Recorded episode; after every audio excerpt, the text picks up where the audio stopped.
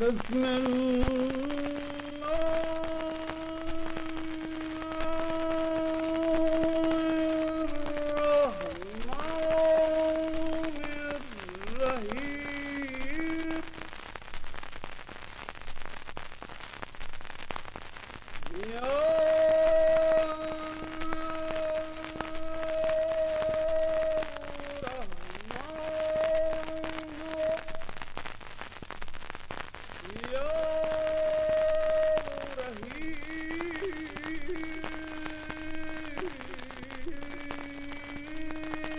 بر بچههایی که توی حوزه های فعالیت های قرآنی بودیم چند تا الگو وجود داشت توی صوت. یک سری از بچه ها توی حوزه های قرآنی از مرحوم عبدالباسط محمد صدیق بعضا که خورده خب دیگه خیلی بالاتر میمدن شیخ مصطفی اسماعیل اینا رو تقلید می‌کردن میخوندن اما در حوزه های صداسازی یا کارهای شکلی خیلی ها از مرحوم زبیهی هم یه تقلیدهایی می‌کردن. من یادم میاد که سالهای قبل از انقلاب بیشترین آثاری که در حوزه مذهبی پخش می‌شد بخش عمدهش از مرحوم زبیهی بود یا مثلا توی رادیو مناجات های سحری رو بیشتر صدای مرحوم زبیهی پخش می‌شد یا بعضا یک اذان صبحی هم داشت ایشون که بر مبنای گامای عربی خونده بود. اونو پخش می‌کردن. اما به حال لهجه مرحوم زبیهی بیشتر لهجه فارسی بود. مبنای تجویدی قرآنی که الان مرسوم هست و قراء ما می‌خونن که به اون معنا نبود. ولی بر همون مبنا با صدای خوشی ایشون می‌خوند. ربنای ایشون خیلی معروف بود و خب اون زمان که جناب استاد شجریان مطلبی رو که نخونده بودن ربنا همین ربنای مرحوم زبیهی بود و مردم به این موضوع عادت کرده بودن.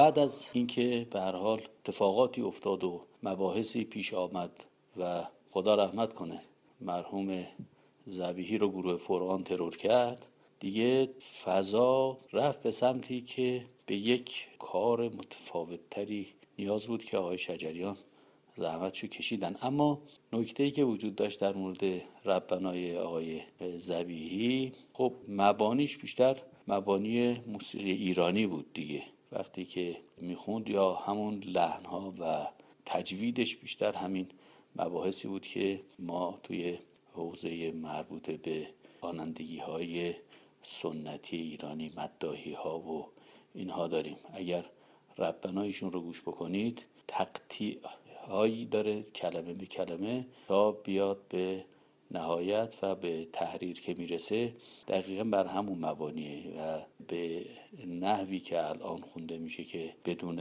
قطع نفس و تا انتهای کار اونجوری نبود. خب این بیشتر آرایش صوتی مهمتر بود اون زمان برایشون.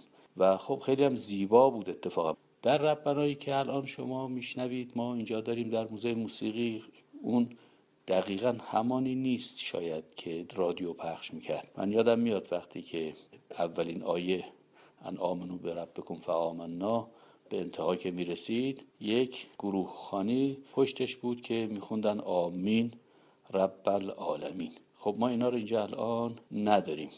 حالا توی این زمینه ها خب میشه خیلی مباحث دیگری رو هم پیگیری کرد ولی به نظرم می‌رسه که خوب خاطرات خوبی رو مردم ما با این مباحث دارن. به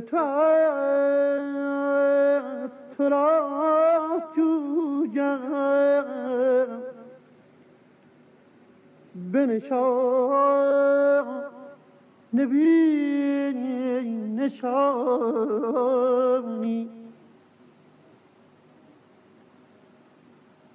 عزیزم یا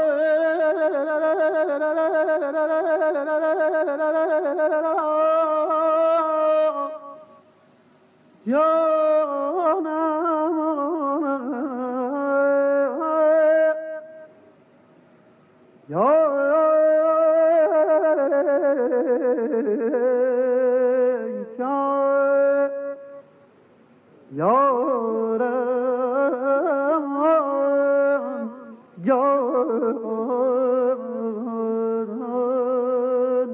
ما ضمنا در مناجات های دیگه هم داریم که خب مرحوم جناب دماوندی و دیگران اینها کارهایی رو در این حوزه ها هم خونده بودن. بعضی وقت و بعضی مناجات ها هم اون زمان توی صفحه ها همراه با صدای یک ساز یا نی یا یک صدای تارد بود. ولی خب به هر صورت آنچه که زبیهی در بعضی از موارد داشت کلا یک کار سلو کار تکخانی بدون هیچ گونه حضور ساز.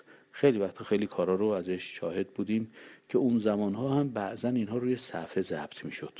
یادم میاد چون اون زمان اونایی که گرامافون داشتن فقط می‌تونستن صفحه گوش بکنن و چون مرحوم زبی صداش رو صفحه هم ضبط شده بود یه جورایی به نسبت دیگران متجددتر مینمود و خود اینم یه چالشی بود اون زمان که آیا بالاخره این کار با گرام و با گرامافون خوندن اساسا شعنیتی داره نداره و خیلی از این مباحثی که اون زمان ها مطرح بود به دلایلی که به هر صورت بعضی ها اصولا ورود به این هیته و ساحت رو خیلی درست نمی‌دونستن. ولی خب به هر حال خوشبختانه کسانی بودن که این آثار رو ضبط کردن و الان در دست ما هست و کارهای خوبی هم باقی مونده و اگر این اتفاق نمیافتاد شاید ما الان از اون زمان هم چیزی به این معنا نداشتیم. به هر حال امیدوار هستم که این مجموعه نمایشگاهی رمضان موجب یه مقداری معرفت کلی نسبت به اتفاقاتی باشه که در دوره های متفاوت اتفاق افتاد و صورت تا به امروز تحولاتی که پیش اومد رو در دسترس قرار داد.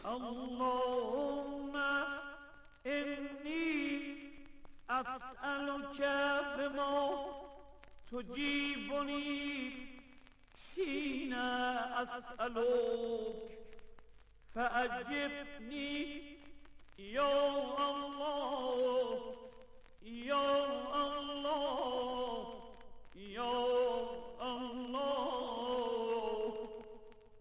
برحمتك يا ارحم آواها و نواهای موسیقی میراث فرهنگی ناملموس ما هستند. میراث فرهنگی ناملموس یا به تعبیر رسانه ها میراث معنوی همون رفتارها، نمادها و آینهایی که یه اجتماع اونا رو بخشی از میراث فرهنگی خودشون می‌شناسه. دانستن و شناختن این میراث ناملموس برای نگهداری میراث اجتماعی که در اون زندگی می‌کنیم خیلی مهمه. رونق و پویایی این شکل میراث درونه که بر اساس سلیقه های متفاوت مردم در یک اجتماع شکل گرفته و وابسته به کسانی بوده که اون رو از نسلی به نسل دیگه و یا به سایر گروه های اجتماعی منتقل کردن. موسیقی رمضان هم بخشی از همین میراث ناملموس کشور ماست.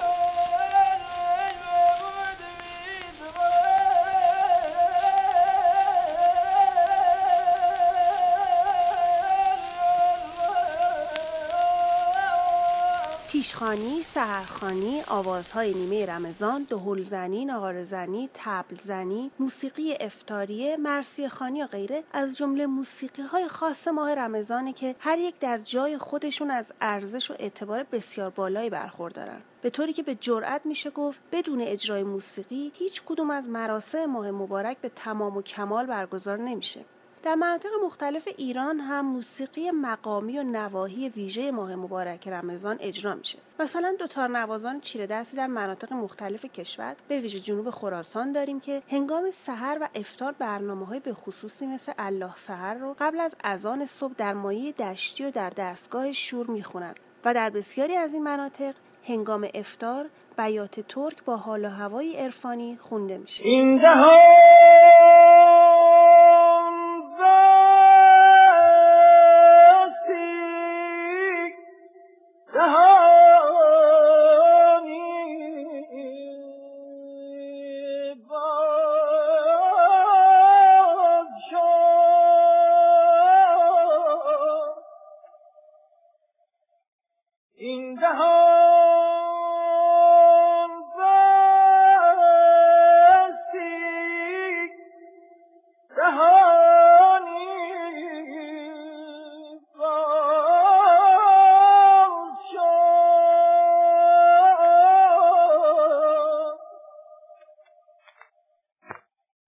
ما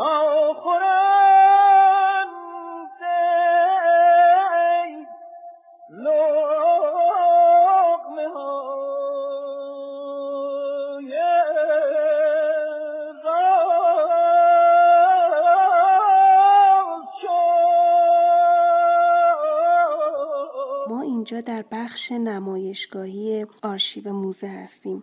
این بخش چند ماهیه که به آرشیو موزه اضافه شده. آرشیو همه موسیقی های ایران بزرگ و کشورهای اطراف ایران رو از زمان ضبط موسیقی یعنی از سال 1906 یا 1284 سالی برای اولین بار موسیقی در تهران ضبط شد. تا الان در خودش جمع کرده. این آثار رو از روی صفحات از روی آثار قدیمی دیجیتال کرده و اینها رو آماده بهره برداری کرده. از چند ماه پیش تصمیم بر این شد که بنا بر هر اتفاقی و هر مناسبتی این آثار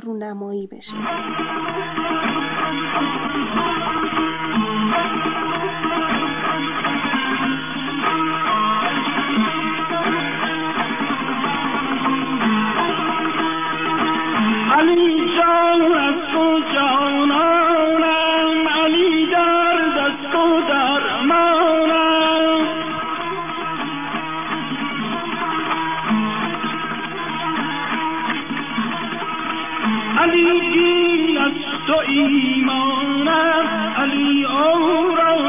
بشه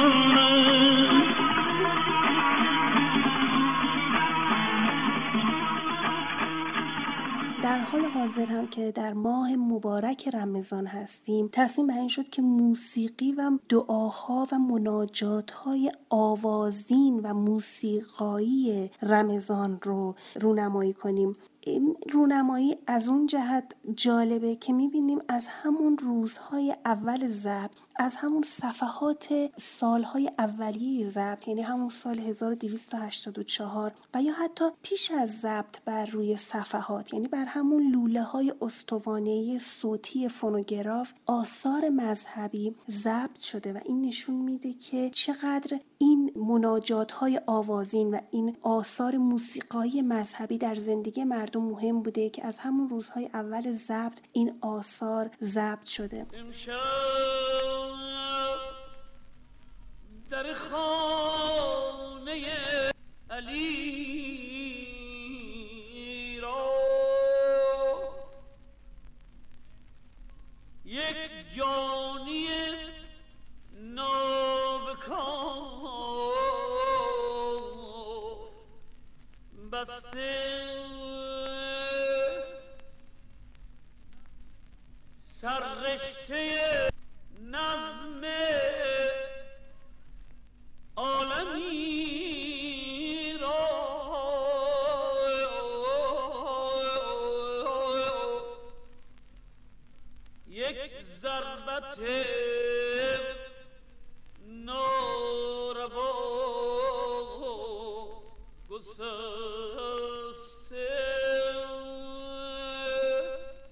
حاضر هم از صفحات سنگی قدیمی که آثار جناب دماوندی و تاهرزاده ضبط شده در ارتباط با رمضان تا آثار جدیدتر که شامل آثار استاد زبیهی و روی این دیوارها می‌بینیم که چقدر مجموع آثار رمضانی زبیهی زیاد بوده. سهرخانی ها مناجات های شب مصیبت 19 و 21 شبهای قدر ربنای زبیهی و همینطور مناجات هایی که درویش امیر حیاتی به شکل آوازین میخونده و بسیار پرطرفدار بوده و حتی اسناد و آثار ربنای شجریان که امروزه بخشی از زندگی مردم شده اینها رو بر روی دیوار می‌بینیم و اینکه بسته به میزان انتشارهای این آثار که همه اینها رو ما انواع مختلفش رو روی دیوار گذاشتیم میشه فهمید که این آثار چقدر پرطرفدار بوده. و نیاز به گفتن نیست که فقط این آثار بر روی دیوار به نمایش در نیامده. قطعا همه اینها قابل شنیدن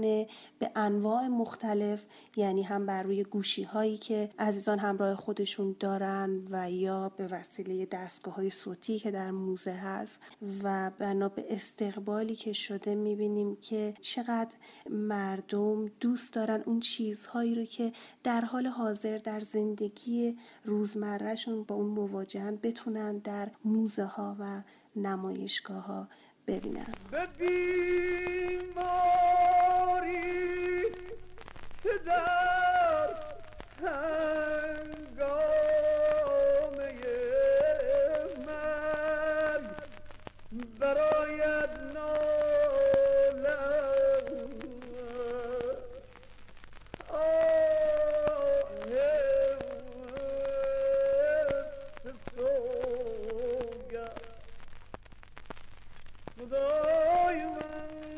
رادیو موزه یازدهم روایتی بود از موسیقی در رمضان به مناسبت نمایشگاه آرشیو موزه موسیقی ایران. کاری از رضا دبیری نژاد و سالار رفیعیان. با گفتارهایی از علی مرادخانی و زهرا حبیبی زاد.